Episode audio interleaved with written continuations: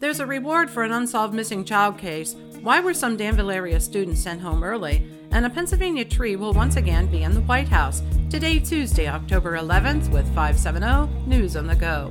Today will be sunny, with highs in the low 70s. Additional charges are filed against the man who drove into a crowd of people at a fundraiser in Berwick.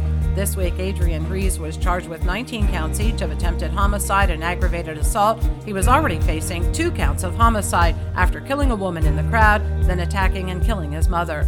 Two year old Corey Edkin has been missing since 1986, and now a $10,000 reward is being offered for information in that case. The New Columbia child disappeared after his mother, Debbie Mowry, placed the boy in bed and went to a convenience store while others remained at the home. An extensive search was conducted, but Corey was never found.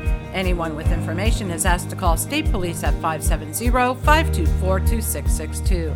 Hulu is doing a limited run series on the hazing death of Penn State student Timothy Piazza titled Death at Penn State. The 19 year old engineering student died from brain injuries and a lacerated spleen after falling headfirst down the frat house's basement steps during a bid acceptance party at the Beta Theta Pi house. Prior to the fall, he was given 18 alcoholic drinks in 82 minutes in the initiation ceremony. His parents told The Hollywood Reporter they were grateful for Hulu taking on the project as they feel it is a story that must be told to prevent similar deaths. Students at the Liberty Elementary School in the Danville School District were sent home early yesterday after a bullet hole was discovered in the window of the school. The state police investigated, and school officials said they believe the incident happened over the weekend and there was no threat to the public. Old Lycoming Township Police are looking for 54 year old Timothy Berry of Alexandria, Virginia, who allegedly cashed several counterfeit checks at area banks. He's reported to be facing similar charges in several other states. Hotel prices have skyrocketed in State College on the weekends where there are home football games. According to the Centre Daily Times, hotel prices for the whiteout game weekend range from nearly 600 to over $700 a night, while rooms for the upcoming Ohio State game are just under $1,000 a night.